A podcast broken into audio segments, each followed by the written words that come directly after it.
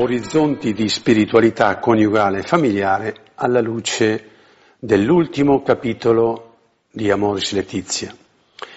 In questa serie di catechesi ci siamo proposti di individuare gli spunti per una crescita spirituale degli sposi nell'esortazione apostolica Amoris Letizia. Siamo arrivati all'ultimo capitolo, il nono, che ci offre una sintesi di spiritualità coniugale e familiare. Mi piace mettere in risalto una parola che viene usata nel primo sottotitolo, spiritualità della comunione soprannaturale. È interessante perché dice già qui che cosa significa spiritualità degli sposi, entrare dentro una relazione che va oltre la normale relazione umana.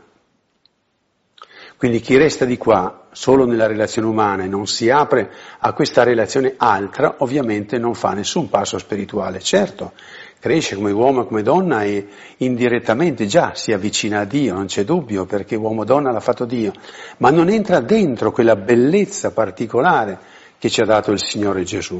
Quindi spiritualità significa entrare dentro una relazione che va oltre la normale relazione umana di due persone, uomo-donna, e diventa una relazione altra, con una dimensione diversa che coinvolge, o meglio, si lascia coinvolgere dal divino che è in loro, prima di essere fuori di loro.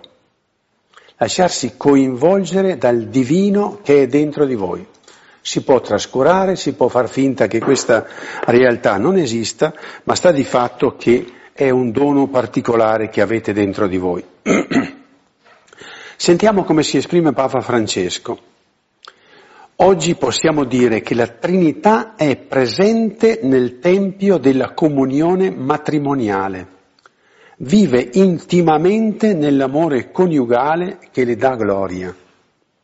La Trinità vive intimamente nell'amore coniugale, perché essendo immagine e somiglianza vivete dentro la dimensione trinitaria, quindi dentro una presenza. Significa che gli sposi nella loro spiritualità sono chiamati a scoprire il divino che è in loro e dare vita al loro essere costituiti come immagine e somiglianza perché questo appartiene alla loro identità.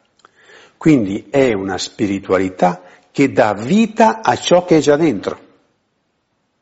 Non è una spiritualità che si sovrappone, ma è una spiritualità che fa emergere ciò che è già dentro. È seminata dentro la loro relazione. Ecco allora il primo punto della nostra riflessione originalità e particolarità della spiritualità coniugale e familiare.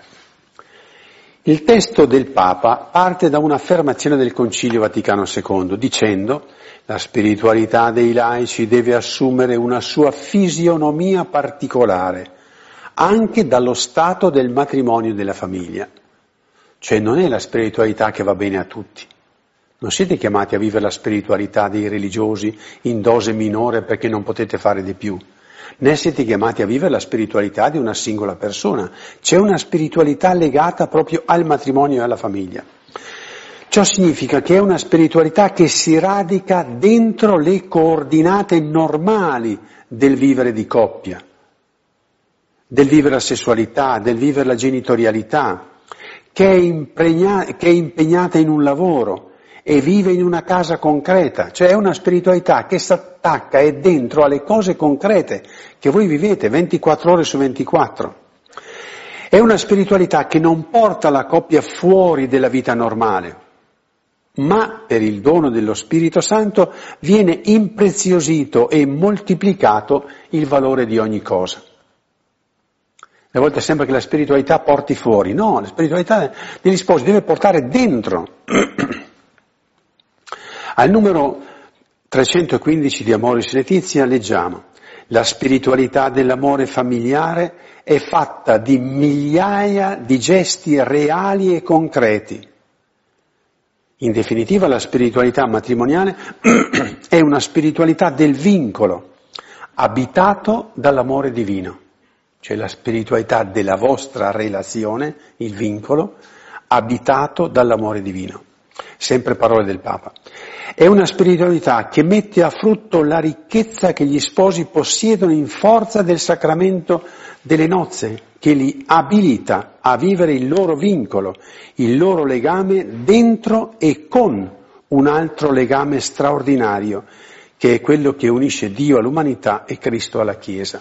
Cioè il loro legame, il loro vincolo è dentro un vincolo più grande, appartiene a un universo più grande. Come due pesci che non vivono più nel loro acquario ristretto, ma vengono immersi nel mare dell'amore di Dio con un nutrimento più abbondante e vario e con una possibilità di crescita infinita. Il Papa mostra un grande orizzonte di crescita di questa spiritualità. Sentiamo le parole del numero 316. Una comunione familiare vissuta bene è un vero cammino di santificazione nella vita ordinaria e di crescita mistica in mezzo di crescita mistica, un mezzo per l'unione intima con Dio. La rileggiamo perché sono parole fortissime queste che il Papa dice. Una comunione familiare vissuta bene è un vero cammino di santificazione nella vita ordinaria. Quindi un cammino di santificazione e, ancor più, di crescita mistica. Un mezzo per l'unione intima con Dio. Cioè questa santificazione porta gli sposi veramente ai vertici della santità, all'unione mistica con Dio. Già qui intravediamo una proposta che sembra contraddittoria, ma che invece è reale. Il Papa compone insieme vita ordinaria e crescita mistica. Quindi non si deve uscire dalla vita ordinaria, ma si compongono insieme, anzi, l'una viva per l'altra, vita ordinaria e crescita mistica. Sembrerebbero incomprensibili, mentre invece nella forza dello Spirito Santo è possibile. Poco più oltre, quasi a conferma di questi discorsi così alti, al numero 316 leggiamo, la spiritualità si incarna nella comunione familiare, pertanto coloro che hanno desideri spirituali profondi, non devono sentire che la famiglia li allontana dalla crescita nella vita dello spirito, ma che è un percorso che il Signore utilizza per portarli ai vertici dell'unione mistica. Notate che quando il Papa parla di vertici dell'unione mistica si rifà ai grandi mistici, San Giovanni della Croce, Santa Teresa d'Avila, Santa Teresina del Bambino Gesù e altri grandi mistici. e dice che è possibile anche per gli sposi. Cioè quando si hanno dei desideri spirituali non si deve pensare che la famiglia, le fatiche, la complessità della famiglia mi allontana dalla crescita nello spirito, ma addirittura è il percorso che il Signore utilizza cioè quelle che son, possono essere difficoltà, ostacoli, sono invece percorsi per portarli ai vertici dell'unione mistica. Non sviluppo questo discorso della mistica perché l'ho già sviluppata in una serie di catechesi che sono raccolte nel libro Felici e Santi delle edizioni Paoline. Quindi vado oltre, ma mi interessava mostrarvi quali vertici il Papa mostra dentro questo percorso di spiritualità. Qui è ancora più evidente la composizione della quotidianità, dell'ordinarietà della vita di coppia e famiglia con la possibilità di percorrere un cammino straordinario di spiritualità, fino a toccare i vertici dell'unione mistica. C'è spesso quando si parla con gli sposi l'obiezione che viene fatta riguardo la vita spirituale non ho tempo, sono troppo occupata, ci sono troppi problemi, troppe corse, troppe cose da fare, ma i figli, ma il marito, ma la casa, ma il lavoro. Cioè le cose come ostacolo alla via di santificazione. Il Papa dice attenzione che è una strada di santificazione. Si tratta di capire il segreto. Vedremo ora su cosa si fonda la possibilità di percorrere un cammino di questo tipo. Come si fa a percorrere un cammino così? Va comunque sottolineato la possibilità di coniugare vita normale con vita animata dallo spirito, cioè vita spirituale. Cosa può creare questa unità? E passiamo al secondo punto. Gesù illumina e unifica tutta la vita familiare, per cui non si crea più contrapposizione tra vita ordinaria, quotidiana, le tante cose da fare e la vita spirituale. Gesù illumina e unifica. Sentite, così si esprime il Papa al numero 317. Se la famiglia riesce a concentrarsi in Cristo, egli unifica e illumina tutta la vita familiare. Quindi il segreto è Cristo che unifica e illumina. Noi potremmo dire per, per meglio viverlo, illumina, quindi comprendiamo e poi unifica. È un'affermazione molto forte, molto forte e decisa, che indica una strada, o meglio la strada sicura per una spiritualità coniugale familiare. La strada è la presenza di Gesù. È chiaro, se è Gesù che illumina e unifica, a che cosa devo rifarmi? Al fatto che Gesù è presente nella coppia. È Lui l'unificatore, non io. La presenza di Gesù è il segreto unificante, componente insieme tutto il, il grande affare della vita di coppia e di famiglia e la vita spirituale. È Lui presente nella coppia che illumina e unifica. Cerchiamo di capire. A conferma di questo leggiamo al numero 315, con una espressione proprio che mi ha, mi ha sorpreso, tant'è chiara. La presenza del Signore abita nella famiglia reale e concreta. Voi potete non tenerne conto, non aver voglia di farne conto, non, non, non, curarvi assolutamente, qui c'è scritto la presenza del Signore abita nella famiglia reale e concreta, non quella del vicino di casa, non quella di quello là che è più santo, non quello di che è più bravo, non quelli che si capiscono di più. La famiglia, la presenza del Signore abita nella famiglia reale e concreta, la mia con tutte le sue sofferenze, lotte, gioie e i suoi propositi quotidiani. La ripeto perché nella sua interezza questa espressione perché è molto bella. La presenza del Signore abita nella famiglia reale e concreta, con tutte le sue sofferenze, lotte, gioie e i suoi propositi quotidiani. Per completare, al numero 316 leggiamo i coniugi danno forma, con vari gesti quotidiani, a questo spazio teologale in cui si può sperimentare la presenza mistica del Signore risorto. Voi sapete peraltro, lo dico tra parentesi, che questo sarà il tema del prossimo convegno che faremo a Sacrofano del 29 al 2 luglio, dove a casa, appunto la casa è questo spazio teologale, l'abbiamo chiamato così, in cui si può sperimentare la presenza mistica del Signore. Allora torna il perno di tutto, è la presenza mistica del Signore, l'elemento illuminante e santificante. Quindi la presenza di Gesù illumina, dona la verità più profonda del coniuge. Partiamo da qui. La prima cosa che illumina la presenza di Gesù che cos'è? Chi è? Illumina la verità più profonda su mia moglie e su mio marito. Sentite cosa dice il 320. Quando ognuno scopre che l'altro non è suo, ma ha un proprietario molto più importante che è il suo unico Signore. Cosa significa per un marito o una moglie sapere e vivere che il coniuge appartiene a Gesù? È totalmente suo e lo accoglie solo come dono, sapendo che perché di Gesù ha in sé qualcosa di prezioso, di divino, tutto da scoprire. Allora tutto prende significato da ciò che si fa per lui o per lei appartiene a Gesù. Mia moglie e mio marito appartiene a Gesù. Al numero 321 leggiamo, l'amore di Dio si esprime attraverso le parole vive e concrete con cui l'uomo e la donna si dicono il loro amore coniugale. Ciò significa che sia il marito che la moglie, nell'esprimere l'amore verso il coniuge, hanno il dono di esprimere anche l'infinito amore di Gesù per quel coniuge. Questo sia nelle parole che con i gesti.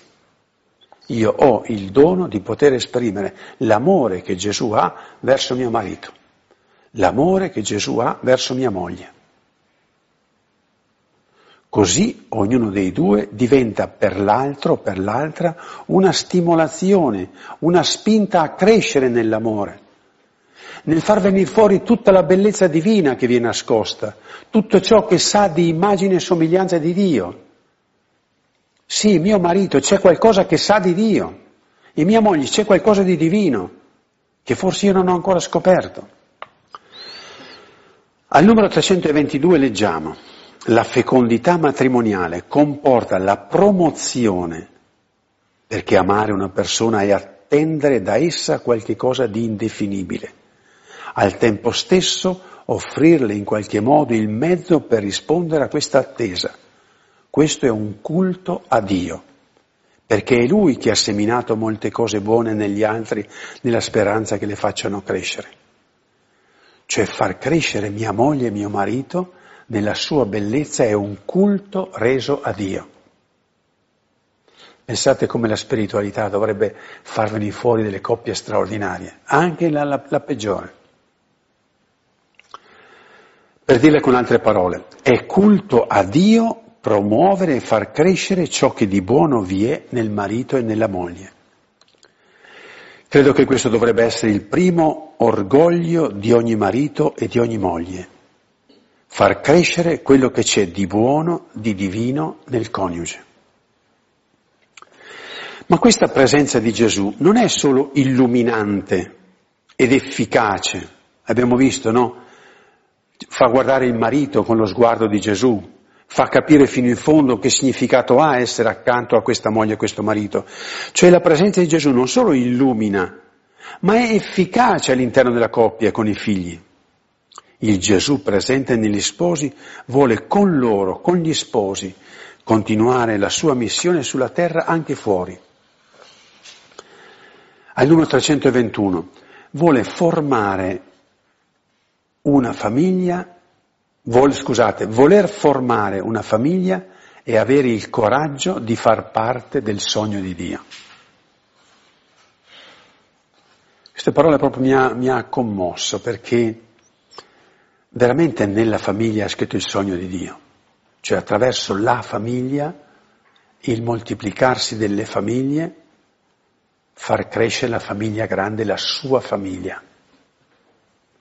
Il sogno di Dio, una famiglia grande, lui padre e tutti i fratelli, uniti in Dio. È il sogno di Dio. Voler formare una famiglia, dice il Papa, è avere il coraggio di far parte del sogno di Dio, il coraggio di sognare con Lui. Sognare con Dio cosa? Il coraggio di costruire con Lui, il coraggio di giocarsi con Lui questa storia di coppia, di costruire un mondo dove nessuno si sente solo. Sono parole del Papa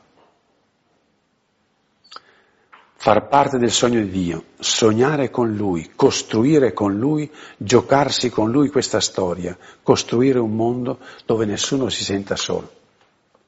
Al numero 324, sotto l'impulso dello Spirito Santo, il nucleo familiare si apre, esce da sé per riversare il proprio bene sugli altri, per prendersene cura e cercare la loro felicità. È il bene, il bello, la ginnastica spirituale fatta nella coppia che diventa dono per quanti incontrano. Anche qui è chiaro come la presenza di Gesù illumina il senso stesso del far coppia, del far famiglia. Perché? Perché la famiglia, la presenza di Gesù, l'essere sacramento del matrimonio, l'amore intenso e reciproco fra i due coniugi non è fine a se stesso. Questo è difficilissimo da far capire. Io non so quando le coppie cristiane capiranno questo e quando nella Chiesa si comincerà a predicare questo.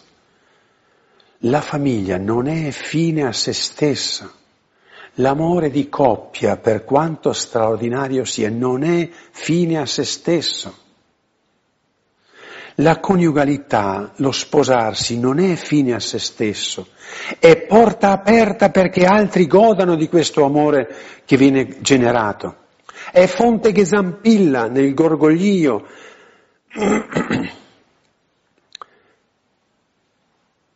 Nel gorgoglio e gioia del suo essere, mentre scende dall'alto disseta la vita di amore a quanti incontra lungo il suo percorso. È fuoco che non ha come scopo di consumarsi nel bruciare d'amore, ma di riscaldare qualcuno. Penso all'amore straordinario che hanno certe coppie, ma è solo a se stessi, a riscaldarsi reciprocamente. Non è fine a se stesso. Questo è per i pagani che non conoscono Dio. È profumo che non è destinato a rimanere chiuso nel suo contenitore. La coppia è contenitore di profumo d'amore, ma non è fatto per rimanere in quella boccetta che è quel, quel matrimonio, quella coppia, ma profumo che allieta chi passa accanto. Questa è la luce vera sul matrimonio. Non è fine a se stesso, ma è fonte perenne di comunione. È il motivo per cui esiste il creato, è il perché esiste la creazione, perché esiste la coppia, per mettere in risalto la bellezza della coppia, perché questo è il significato del mondo stesso. L'altra parola che il Papa usa è unifica, la presenza di Gesù unifica. La presenza di Gesù, il concentrarsi su di lui, unifica tutta la vita familiare, così dice il Papa. È un effetto molto importante, perché riesce a creare una continuità, un legame tra la varietà e molteplicità delle cose che si fanno, si vivono, si dicono nella vita di coppia e famiglia. È frequente l'esperienza di sposi e genitori che si sentono alla fine di una giornata rotti, frantumati, tirati da una parte all'altra per mille motivi.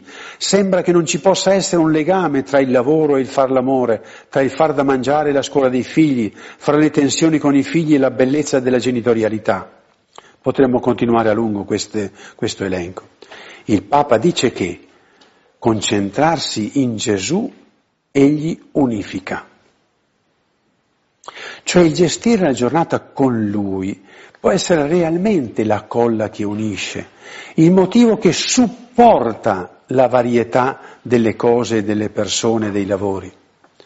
Pensiamo ad esempio al fatto di educarsi gradualmente ad avere lo sguardo di Gesù sulle cose e sulle persone lungo tutta la giornata. Come Gesù guarda mio figlio, mia figlia, questo lavoro, questa persona, come sente questa telefonata? Lo sguardo di Gesù sulle cose, sulle persone lungo tutta la giornata. Al numero 323 dice il Papa, è una profonda esperienza spirituale contemplare ogni persona con gli occhi di Dio e riconoscere Cristo in lei. Oppure creare, cercare in Lui, cercare in Gesù l'energia, la forza per iniziare o riprendere o continuare le mille piccole cose da fare. Oppure pensiamo che diventi Lui, Gesù, colui al quale affidiamo continuamente le nostre angosce, le nostre paure, le nostre attese. Oppure Pensiamo sempre più spesso a come lui si comporterebbe nelle varie circostanze nelle quali ci troviamo lungo la giornata, come lui risponderebbe, come lui tratterebbe, cosa farebbe al vostro posto. Sempre su questa capacità unificante di Gesù, il Papa porta come esempio di vita ciò che è più difficile nella vita di coppia e famiglia, che è la sofferenza. Così dice il numero 317 i dolori e i problemi che si sperimentano in comunione con la croce del Signore e l'abbraccio con Lui permette di sopportare i momenti peggiori. Nei giorni amari della famiglia c'è una unione con Gesù abbandonato che può evitare una rottura. Famiglia, le famiglie raggiungono a poco a poco, con la grazia dello Spirito Santo, la loro santità attraverso la vita matrimoniale, anche partecipando al mistero della croce di Cristo che trasforma le sofferenze in offerta d'amore. Quindi non c'è nulla che in Gesù non possa essere unificato. Siamo noi che siamo chiamati a far funzionare, scusate la parola, la presenza di Gesù all'interno della coppia e della famiglia. Terzo punto. Quale suggerimento per crescere in questa spiritualità coniugale e familiare? Un primo suggerimento che viene da Moris Letizia è quello della preghiera. Al numero 318 leggiamo, la preghiera in famiglia è un mezzo privilegiato per esprimere e rafforzare questa fede pasquale, la presenza del risorto. Si possono trovare alcuni minuti ogni giorno per stare uniti davanti al Signore Gesù vivo, digli le cose che preoccupano, pregare per i bisogni familiari, pregare per qualcuno che sta passando un momento difficile, chiedergli aiuto per amare, rendergli grazie per la vita, le cose buone, chiedere alla Vergine di proteggerci con il suo manto. Vedete come il Papa scende anche a descrivere come vivere questa preghiera. Un secondo suggerimento è quello dell'Eucarestia. Al numero 318 leggiamo, il cammino comunitario di preghiera raggiunge il suo culmine nella partecipazione comune all'Eucarestia, soprattutto domenicale. Gesù bussa alla porta della famiglia per condividere con essa la cena eucaristica. Bella questa espressione quasi poetica, Gesù che bussa per dire fatemi entrare, fatemi stare concretamente. Per il Papa è come ricevere e rivivere un nuovo sigillo, una nuova conferma di appartenenza della loro alleanza nuziale all'alleanza pasquale di Gesù con la Chiesa e con l'umanità. Nell'Eucarestia gli sposi toccano e vivono il vertice dell'unità tra di loro e con il Signore Gesù. Questo è giusto che gli sposi sappiano. Cioè il momento più alto in assoluto della vita di coppia è quando due coniugi fanno la comunione insieme. Quello è un momento che anticipa il paradiso, anticipa la loro unità in Dio per sempre. È il vertice dell'unità tra di loro, ma anche il vertice dell'unità con il Signore. Dice nello stesso numero di Amore Letizia il Papa, il nutrimento dell'Eucarestia è forza e stimolo, forza e stimolo per vivere ogni giorno l'alleanza matrimoniale come Chiesa domestica. Sembra che il Papa voglia sottolineare una continuità tra Eucarestia e Chiesa domestica, tra Eucarestia domenicale e casa. In effetti c'è una continuità. In ambedue i casi il protagonista è Gesù vivo, il risorto.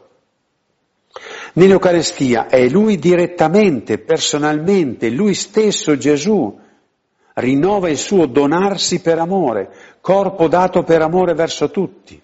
È Gesù il protagonista, ma direttamente. Invece nel matrimonio è sempre lui, Gesù il protagonista, colui che agisce, che opera, ma compie tutto non direttamente come nell'Eucarestia, ma attraverso, mediante il donarsi di sposo e sposa. Cioè c'è certamente una distinzione, per carità, un abisso, no? Tra il donarsi di, del figlio di Dio, Gesù con il suo corpo, e il donarsi degli sposi. Però, attenzione, nell'Eucaristia è Gesù che si dona, nel matrimonio è sempre Gesù lo stesso che si dona, non direttamente, ma mediante il segno degli sposi, mediante il donarsi degli sposi. Lui che attraverso il loro donarsi vuole diffondere ancora amore, vuole farsi incontrare, vuole farsi conoscere come amore, come corpo dato per amore. Come fa a, a farsi conoscere come corpo dato per amore attraverso i, ai, non credenti? A chi non viene in chiesa? Chi non conosce l'Eucarestia? Come può conoscere che Gesù è corpo dato per amore? È pronto a donarsi per amore? Lo legge, lo vede attraverso, lo può comunicare, può essere partecipato attraverso il donarsi degli sposi. Quindi il donarsi degli sposi rende visibile e attuale il donarsi di Gesù, come egli fa nell'Eucarestia, e lo fa per poter arrivare a tutti con il suo amore. Questo è infatti l'obiettivo di Gesù, arrivare a tutti con il suo amore donante. Il terzo suggerimento è lo stile della fedeltà, così dice il Papa al numero 319. Gli sposi assumono la sfida e l'anelito di invecchiare e consumarsi insieme e così riflettono la fedeltà di Dio. La sfida di invecchiare e consumarsi insieme. Questa ferma decisione che segue uno stile di vita è un'esigenza interiore del patto d'amore coniugale. Perché? Attenzione a questa espressione, perché colui che non si decide di amare per sempre è difficile che possa amare sinceramente un solo giorno. La ripeto perché è molto forte. Perché colui che non si decide ad amare per sempre è difficile che possa amare sinceramente. Notate l'avverbio sinceramente un solo giorno. Prosegue il Papa, è un'appartenenza del cuore, là dove solo Dio vede. Ogni mattina quando ci si alza si rinnova davanti a Dio questa decisione di fedeltà, accada quel che accada durante la giornata. E ciascuno quando va a dormire aspetta di alzarsi per continuare questa avventura. Così ogni coniuge è per l'altro segno e strumento della vicinanza del Signore. Ogni coniuge è per l'altro segno e strumento della vicinanza del Signore, che non ci lascia soli. Io sono con voi tutti i giorni fino alla fine del mondo. Un quarto suggerimento è la tenerezza. La cito soltanto al numero 223. Ricordiamo che la persona che vive con noi merita tutto, perché ha una dignità infinita, essendo oggetto dell'immenso amore del Padre. Così fiorisce la tenerezza, in grado di suscitare nell'altro la gioia di sentirsi amato. E un ultimo punto. Una spiritualità protesa al futuro che illumina il quotidiano ordinario. Questo tema viene sviluppato in tutto il numero 325 di Amoris Letizia, che è l'ultimo numero il Papa dice che, attenzione, abbiamo bisogno di recuperare questa dimensione ultima e definitiva della nostra esistenza, perché in tal modo gli sposi potranno riconoscere il senso del cammino che stanno percorrendo. Vi ricordo che ho fatto quella, quella serie di catechesi proprio con questa prospettiva, perché è una prospettiva che manca. Qual è il senso del cammino? di una coppia. Perché far famiglia? Gli sposi potranno in tal modo riconoscere il senso del cammino che stanno percorrendo. La dimensione ultima e definitiva fa riconoscere il senso del cammino. Detto in altre parole significa che senza questo aspetto definitivo dell'ultimo non posso capire il senso del cammino. Dove vado? Dove siamo diretti come famiglia? Qual è il nostro scopo ultimo di famiglia? Morire sereni? Avere una bella tomba di famiglia? Qual è lo scopo ultimo della famiglia? Provate a provocare anche altre famiglie. Lo scopo ultimo vuol dire che si va al di là dei figli che ci sono, della loro sistemazione, eccetera. Lo scopo ultimo del, no, del nostro aver fatto coppia. Noi abbiamo fatto coppia. Che scopo ultimo abbiamo? Essere sepolti uno accanto all'altro? Morire a poca distanza uno dall'altro? Lo scopo ultimo della nostra vita di coppia qual è? In questo caso la coppia e famiglia deve trovare pienamente e totalmente senso in se stessa solamente se non ha questo, questo scopo ultimo, deve trovare tutto il senso in se stessa. Lo ripeto, cioè se la famiglia, la coppia non ha un, uno scopo ultimo, l'ultimo della vita, che, che cosa deve fare? Deve trovare senso in quello che fa. Speriamo di morire sani, speriamo di morire guariti, Speriamo di morire senza troppi dispiaceri, speriamo di morire vicini, speriamo, non avendo lo scopo ultimo che va dopo, bisogna trovare lo scopo di qua. E allora si fanno le tombe di famiglia. In questo caso la coppia famiglia, se non trova lo scopo di là, deve trovarlo solamente in se stesso. Per cui lo scopo della famiglia è la famiglia, basta, abbiamo fatto famiglia e basta. Significa che pur essendo credenti si rischia di vivere la famiglia esattamente come un non credente. Per il cristiano la prospettiva è totalmente diversa. La coppia cristiana sa che ha le sue origini in Dio, anzi porta in sé i cromosomi, il DNA divino e quindi è destinata a tornare a casa, a tornare in Dio. Così gli stessi figli sono figli di Dio. Ma come si torna a Dio? Solo quando ci sarà la morte? Ma se già ora qui apparteniamo a Gesù, siamo in Lui, con Lui, come si vive orientati alla definitiva vita in Dio? Qui si colloca il far famiglia, questo vivere stabilmente con il cuore aperto verso la moglie, verso il marito e i figli. Significa costruire già di qui la famiglia grande, quella dei figli di Dio, con un solo padre. Perciò ogni famiglia, la mia famiglia, è finalizzata a costruire la famiglia grande. La, mia, la mia famiglia, ogni famiglia è inizio di ciò che sarà il definitivo, una famiglia grande. In noi, nella mia famiglia, è già iniziato il definitivo, la famiglia grande. Certo, se non mi chiudo in me stesso e apro, costruisco questo definitivo, che è la famiglia grande. Sentite con quali parole belle e forti il Papa esprime questi concetti in Amoris Letizia 325. C'è una chiamata costante che proviene dalla comunione piena della Trinità, dall'unione stupenda tra Cristo e la sua Chiesa, da quella bella comunità che è la famiglia di Nazareth e dalla fraternità senza macchia che esiste tra i santi in cielo. È sorprendente questa visione del Papa. Il Papa vede la famiglia, pensate la mia famiglia, chiamata in cielo, chiamata alla grande famiglia, quella che si sta formando di qui, che è la Chiesa, quella della messa domenicale, la fraternità che si fa di qui, ma è chiamata di là. Venite, voi famiglia, venite. Allargatevi alla famiglia grande, venite. La famiglia di là che chiama la famiglia di qui, chiamata in cielo, chiamata dalla grande famiglia che si sta formando nella Trinità ma subito dopo fa capire la preziosità del conoscere questo scopo ultimo di vita. Cioè avere questa visione, questo scopo ultimo, non è soltanto, eh, come dire, eh, vi- vivere alla luce de- de- de- della morte, no, non è la morte, è, è questa visione di famiglia grande, che ha un riflesso sul di qua.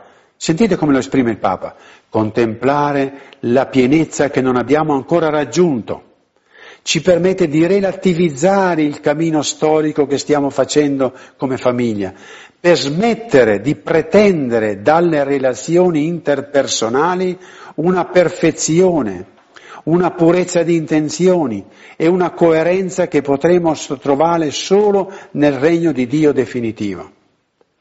Cioè in fondo noi pretendiamo di avere già il paradiso di qua, ma se mia moglie fosse perfetta, se mio marito fosse perfetto, se i vicini di casa fossero così, se i miei amici sono così, se i miei colleghi di lavoro, se fossero vicini, cioè il nostro desiderio di perfezione lo pretendiamo di qui, mentre siamo in cammino, è di là la, la realizzazione di questa perfezione. Allora siamo capaci di relativizzare e collaborare e stare anche con chi non è perfetto, con una moglie, con un marito, con dei figli, con tutto ciò che abbiamo attorno che non dice perfezione. Sapendo la direzione si chiarisce meglio che cosa si deve fare giorno per giorno. L'Eterno dà i colori più belli e intensi alle ore che passano. Così conclude il Papa su questo argomento. Tutti siamo chiamati a tenere viva l'attenzione verso qualcosa che va oltre noi stessi e i nostri limiti e ogni famiglia deve vivere in questo stimolo costante non rinunciamo a cercare la pienezza di comunione che ci è stata promessa. Quindi il Papa spinge a cercare questa pienezza, ma sapendo che l'orizzonte è in questa famiglia grande. L'orizzonte e la pienezza sarà soltanto in Lui. E con questo ci auguriamo che lo Spirito Santo possa far crescere in tutti noi questo dono. Salutiamo tutti quelli che ci hanno seguito, particolarmente attraverso il collegamento internet e tutti quelli che ci hanno seguito attraverso la radio, ma soprattutto insieme invochiamo il Signore e il suo Spirito perché questi, queste espressioni, queste mm, indicazioni di spiritualità che ci dona il Papa possono essere realizzate. Amen.